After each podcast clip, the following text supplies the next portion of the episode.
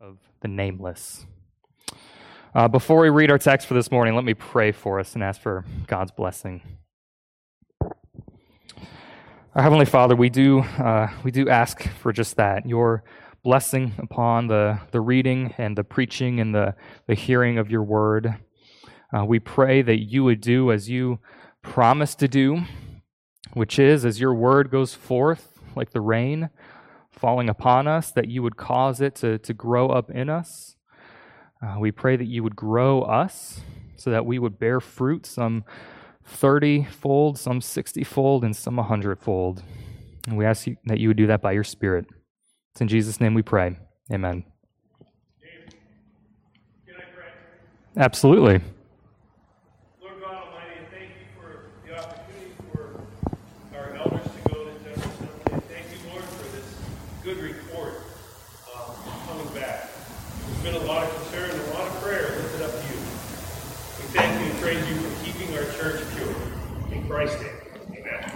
Amen. Thanks, Dave. Uh, let's read from 2 Kings chapter 4, the first seven verses. Now, the wife of one of the sons of the prophets cried to Elisha, Your servant, my husband, is dead, and you know that your servant feared the Lord, but the creditor has come to take my two children to be his slaves. And Elisha said to her, What shall I do for you? Tell me, what, what have you in the house? And she said, Your servant has nothing in the house except a jar of oil. Then he said, Go outside, borrow vessels from all your neighbors, empty vessels and not too few. Then go in and shut the door behind yourself and your sons and pour into all these vessels. And when one is full, set it aside. So she went from him and shut the door behind herself and her sons. And as she poured, they brought the vessels to her. And when the vessels were full, she said to her son, Bring me another vessel. And he said to her, There is not another. And the oil stopped flowing. She came and told the man of God, and he said, Go, sell the oil, and pay your debts, and you and your sons can live on the rest. Amen. Well, we're going to look at this, uh, this relatively short text under, under three broad headers this morning. First, the bruised believer. Second, God's compassionate heart. And third, God's overflowing provision. Firstly, the bruised believer. Now, in, in one very short verse, we have an introduction to this woman and everything she has going on in her life. And we can all recognize and affirm this widow's predicament, but, but it really takes slowing down to see just all of the things that have compiled in her life and compounded her hurt and aggravated her. We hear, of course, first of all, that, that her dear husband, with whom she's raised at least two children, has passed away, probably unexpectedly, probably young. She is in dire financial straits both, I mean, you can see that both in the fact that her and her family have had to take out some sort of loan to begin with, and secondly, just that she has nothing to pay back this creditor with. They own nothing but a, a, nothing valuable, I should say, but a very, very small jar of oil. And that's not to say that that jar of oil was itself valuable, but to really just highlight that there was nothing. And now her two young boys are about to be taken away as slaves to pay back her debt. Uh, she has nothing, and she's about to lose even that. There, now we do have to say here, it, it, it's tough to say. I'm, I'm not sure there's really any sort of evidence here that, that this creditor is being particularly cruel necessarily in taking away her sons. This was a sort of uh, debt repayment that we see in the Old Testament that was uh, allowed by God to sell yourself or, or possibly your children into slavery to make up your debt. It was provided for in the law of God, and it was also safeguarded so that, so that people would not be able to abuse that. Uh, that being said, those texts usually talk about selling yourself into slavery, not being taken into slavery. All that to say, we're not really sure if this is all that cruel or not. There's also not really any evidence that there's been any sort of irresponsibility by this husband or wife or family in taking out a loan in the first place. This is not a text against taking out loans necessarily. Loans, again, were allowed in Scripture, but also safeguarded and, and boundaries put in place that they wouldn't be abused. Uh, in fact, there may even be a, a little clue here as to why they had to take out a loan in the first place. Really, the one phrase that we haven't uh, touched on yet in this widow's plea you know that your servant feared the Lord. Now, remember the context, remember the nation, and remember the kings in Israel right now. Ahab and Jezebel, um, though I don't think they're ruling right now, it's, it's kings and queens of, of that nature. They're slaughtering God's prophets en masse. God's people are forced to hide in caves and have people bring food to them. It was costly to be a follower of the Lord right now. And so it may have been because of their very faith and commitment to the Lord that they had no money and nothing to begin with. And so they, they try to find some relief. They try to get a little help and maybe taking out a, a small loan, a small business loan, or um, just something to help pay the bills or something like that. And how are they repaid? With a kick in the teeth. Her husband passes away, and they have no hope of repaying this debt now. Costly, sacrificial service repaid with even more suffering.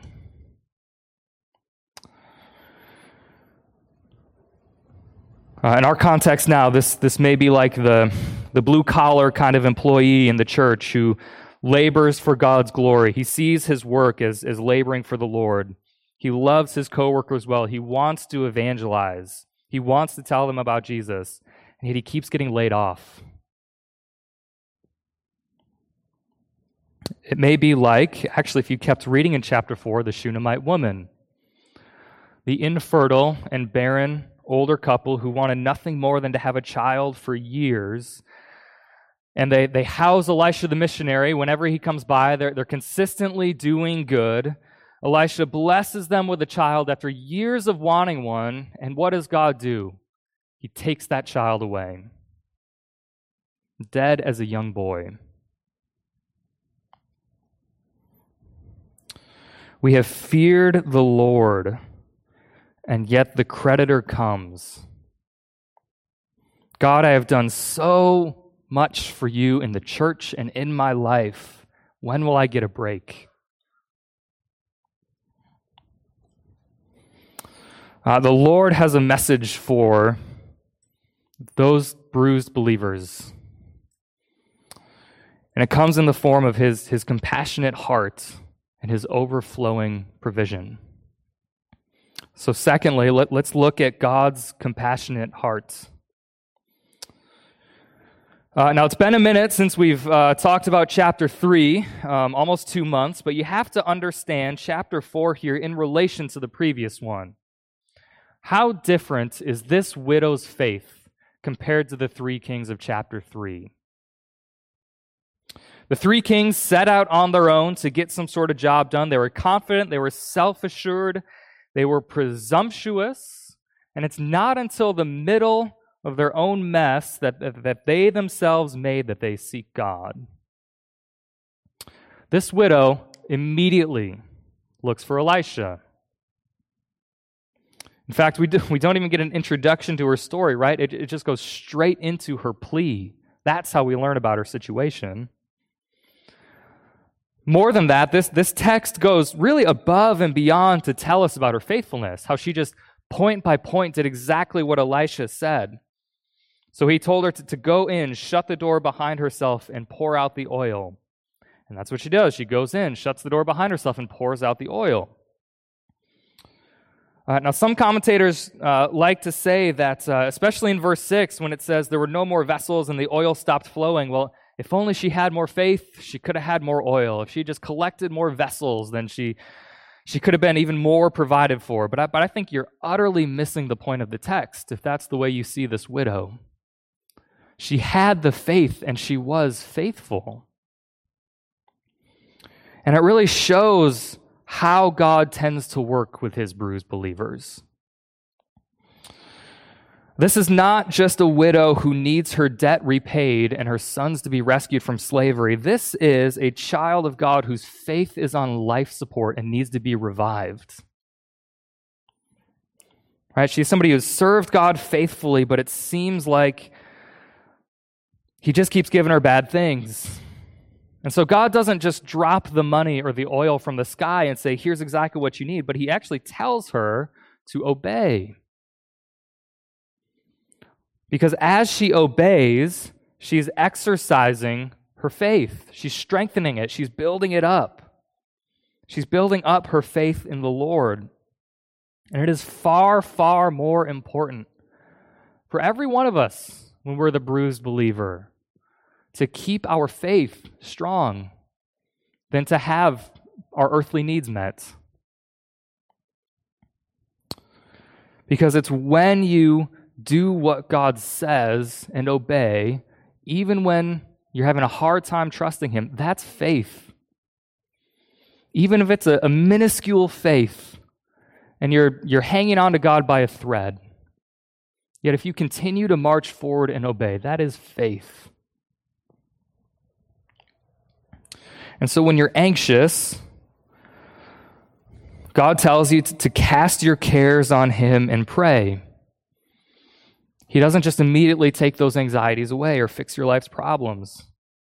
When you doubt, he tells you to, to read his word and to study and look for the answers that you need. When you feel isolated, when you feel like God is distant, he says, Spend time with me, spend time with my people, remember my promises. Have other people remind you about those promises because Yes, th- through prayer, he gives peace that surpasses all understanding. In his word, he gives us assurance. Through the body of Christ, he shows love. But also, as you do those things, you are obeying and you are growing your faith. And all of those different types of trials, they're trying to choke out your faith. Again, the major problem here is not just the sons, it's that her faith is being choked out. And that's why God tends to work with us in ways that stimulate our faith rather than just fixing our problems. Because it is far, far better to have strong faith and many trials than to have no faith and no trials. But here's another contrast between chapter 3 and chapter 4 it's in God's response. God's response to the people who cry out to him. So, how does Elisha respond to the three kings when they finally approach him? He's like, You foolish and wicked men. I shouldn't listen to you for a second. How does he respond to this nameless, indebted widow? He writes her a blank check. The little tiny flask of oil, prob- probably the size of our little red jar of oil that you may or may not have noticed sits up here uh, every Sunday morning, probably that big. It turns into a fire hydrant of oil, and she just keeps pouring and pouring and pouring. And that is God's heart on display. Uh, in fact, I think there's a, a, little bit of a play on words here uh, in the Hebrew when it says in verse 1 that this, this widow cries to Elisha. And coincidentally, the, the command that he gives her is to, to pour out. Those two words sound very, very similar in the Hebrew. Uh, it's not very pretty uh, in the Hebrew. and so, if we were to get the sense of what comes across in the English, it might be something like When you cry, he supplies. When you mourn, he pours. Every time you shed a tear, he will hear. Uh, if I may, at the risk of um, maybe sounding a little sacrilegious, what is it that animates God? What gets God excited? What riles him up and, and causes him to move and affects his heart? Now, I can tell you myself, as a husband and as a father, nothing animates me more than seeing my wife or my two boys hurt. And that's the same way with God. Nothing animates him more than to see his bride or his sons and daughters in pain. Hurt, oppressed, wayward. Nothing moves his heart like his children. And so this is all over Scripture. Deuteronomy chapter 10, just for one instance. The, the Lord your God is a God of gods and Lord of lords, the great, the mighty, and the awesome God who is not partial and takes no bribe. And why is he the God of gods and Lord of lords and great and mighty and awesome? He executes justice for the fatherless and the widow, and he loves the sojourner, giving him food and clothing. Exodus chapter 22 uh, coincidentally, just before a passage about selling yourself into slavery, he says, You shall not wrong a sojourner or oppress him, for you were sojourners in the land of Egypt. You shall not mistreat any widow or fatherless child. And if you do mistreat them and they cry out to me, I will surely hear their cry, and my wrath will burn. And your wives shall become widows, and your children fatherless. And of course, Matthew 12, which we read earlier, quoting from Isaiah 42 He will not quarrel or cry aloud, nor will anyone hear his voice in the streets. A bruised reed he will not break, and a smoldering wick he will not quench until he brings justice to victory. What animates and activates God's heart? Helplessness and oppression. His hurting people what does that helplessness and that oppression look like? Let's just take some examples from, from our country. For one, over the last 50 years, it's been babies in the womb. Literally nameless. Un- literally unable to fight back. Unable to make their own plea. No voice to speak. God's heart goes out to them. For years beyond that, it's been the black community, imprisoned and enslaved from a foreign country, strung up and lynched purely for the color of their skin, having fire hoses and dogs turned on them. Here's another example uh, wives and children being abused by husbands and fathers. The General Assembly this past week, we we heard an entire report about domestic abuse and sexual assault. And you might think, why in the world did we have to do that? Of, of course, everybody knows that's wrong. Of course, of course, we, we hate that. Uh, why do we need to do a whole study about it? Because it's so prevalent. You've heard the stories from, uh, from the culture over the last few years. You've seen the scandals in the church. And because it is such an affront to God, because it goes completely opposite of his character, what does God do with his power and his authority? He doesn't abuse people, he doesn't beat them down and crush them. He, he, he gives an infertile couple children miraculously. That's what he does with his power. He provides fish and bread for 5,000 people who are hungry sitting on a seashore. That's what he does with his power and with his authority. He loves and he cares for, and he goes above and beyond for his children and for his bride. That is God's character to reach out to those oppressed and hurt people. It doesn't matter if it's the circumstances that have, that have beat you down or your trials. You know what? It doesn't actually even matter if it's your own sin that puts you in that mess. When you come to Jesus with your trials and with your sin, he doesn't stand back with his arms crossed, head tilted, and say, You should have done this and this and this, and then you wouldn't be in this mess.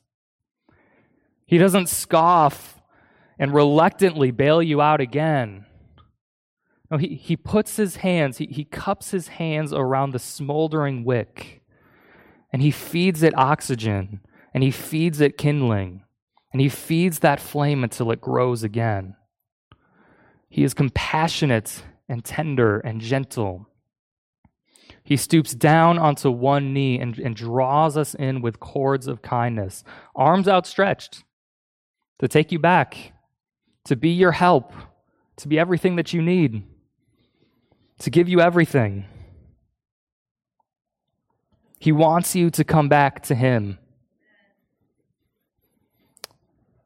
Our Lord and our Savior is, is, is not the kind of Lord and Savior that stays with the 99 sheep because that's 99%. That's good. I'm comfortable. He goes and he pursues the one because he loves them. That's the kind of tone that he takes with us as his children. He is merciful and compassionate. Jesus, just, just in the uh, previous chapter to what we read, uh, at the end of Matthew chapter 11, he is gentle and lowly. He is accessible and he is approachable. He is not harsh. He does not mock. In fact, Christ died for the weak and the ungodly and the sinners. And that's the tone that he takes with you as his children. He draws you back with the cords of kindness. He wants you to come to him, to be the refuge and the, the place where your soul can retreat when you need it. Uh, now, this is meant to be a, a, a comforting and encouraging sermon, but if I can just convict us for a moment, is that the heart posture you take towards sinners? Is your heart mimicking Christ's heart? Does your wayward love, loved one recognize your compassion for them? Do you avoid certain people on Sundays because you just don't want to deal with that person? Would your non Christian neighbor call you humble and approachable, gentle and lowly, like Jesus? Or, especially in our polarized political climate, it needs to be said, would those on the other side of the aisle be able to honestly say that you are a Christian who does not mock or insult or revile when those things are thrown at you? That's how Christ responded to his mocking and insult and reviling with nothing in return, nothing but love. And our hearts need to mimic Christ's hearts to the point that we love other people uh, and be willing to die for them as he did. God's heart is, is compassionate and gracious and merciful to his children at all times. But this is not just a passage about God's heart. Thirdly, finally, and, and a little more briefly, this is also a passage about God's overflowing provision because he does actually do something for this widow. He doesn't just say, I wish you well, and then send you on your way. He actually does something for her. And in the background of this whole story is Leviticus chapter 25, uh, a passage I'm, you may not be familiar with. It says, If a stranger or sojourner with you becomes rich, and your brother beside him becomes poor and sells himself to the stranger or sojourner with you, or to a member of the stranger's clan, then after he is sold, he may be redeemed. One of his brothers may redeem him, or his uncle or his cousin may redeem him, or a close relative from his clan may redeem him, or if he grows rich, he may redeem himself. And this is one of those passages that touches on you could sell yourself into slavery to pay back your own debt, but it also says that you can be redeemed. You can be bought back course, there's, a, there's an ultra famous example of this, uh, which is Ruth and Boaz. Uh, Boaz and, and, then his son Obed end up being the, the kinsman redeemer, the close family member that, that, that buys back Naomi and Ruth and everything that they had lost. And God, through Elisha, is acting preemptively as a kinsman redeemer for this nameless widow. He is paying their debts and he is rescuing the sons from slavery. Just like Jesus, who redeems our lives from the pit and pays the debt that we could not. And yet, that's not the end of the story. Don't forget the very, very last clause, the very, very last phrase that Elisha says in verse 7 not just pay your debts, but you and your sons can live on the rest. God provides more than the debt that they owed. He provides them enough so that they could live on all of the rest. They never have to worry about it again, unafraid of their future, never risking going back into debt or slavery again. And the same for the New Testament Christian. Romans chapter 5 is a, a, great parallel text here that says, Therefore, since we have been justified, justified being the idea of our debt being paid, we have peace with God through our Lord Jesus Christ. Through him, we have also obtained access by faith into this grace in which we stand, and we rejoice in hope of the glory of God. Not only that, but we rejoice in our sufferings, knowing that suffering produces endurance, and endurance produces character, and character produces hope, and hope does not put us to shame, because God's love has been poured into our hearts through the Holy Spirit who's been given to us. For while we were still weak at the right time, Christ died for the ungodly. Now, there's a, there's a lot wrapped up in that paragraph. But suffice to say, because of Christ's work in dying for us, the ungodly, because of his work justifying us and paying our debt, we have obtained access by faith into God's grace. Not past tense, present tense. We have access to God's present grace all the time. A direct pipeline from the Father to you through Christ. Grace anytime you need it, if you just ask. He doesn't save you and justify you and then push you out in the world to fend for yourself, like the mama bird pushing the baby out of the nest. No, He is always with you, and you have everything that you need if you have Christ. You are adopted into his perfect family. You have the wealthiest, you have the most generous, and you have the most powerful father in the world. And he is giving you grace all the time when you need it. And so, Christian, do not lose heart. You may be afflicted, but you are not crushed. You may be perplexed, but you are not driven to despair. You may be persecuted, but you are not forsaken. You may be struck down, but you are not destroyed. The grace and the power are there for those who need it. And you can be certain of that, that He will give you what you need. Because it's not dependent on you. You can't turn that pipeline on and off. It's dependent upon Christ and His work. And you know what? His work is done. And that pipeline is always on. His grace is always coming. So do not give up praying. Do not give up hoping. And do not forget who you belong to. Amen. Let's pray together.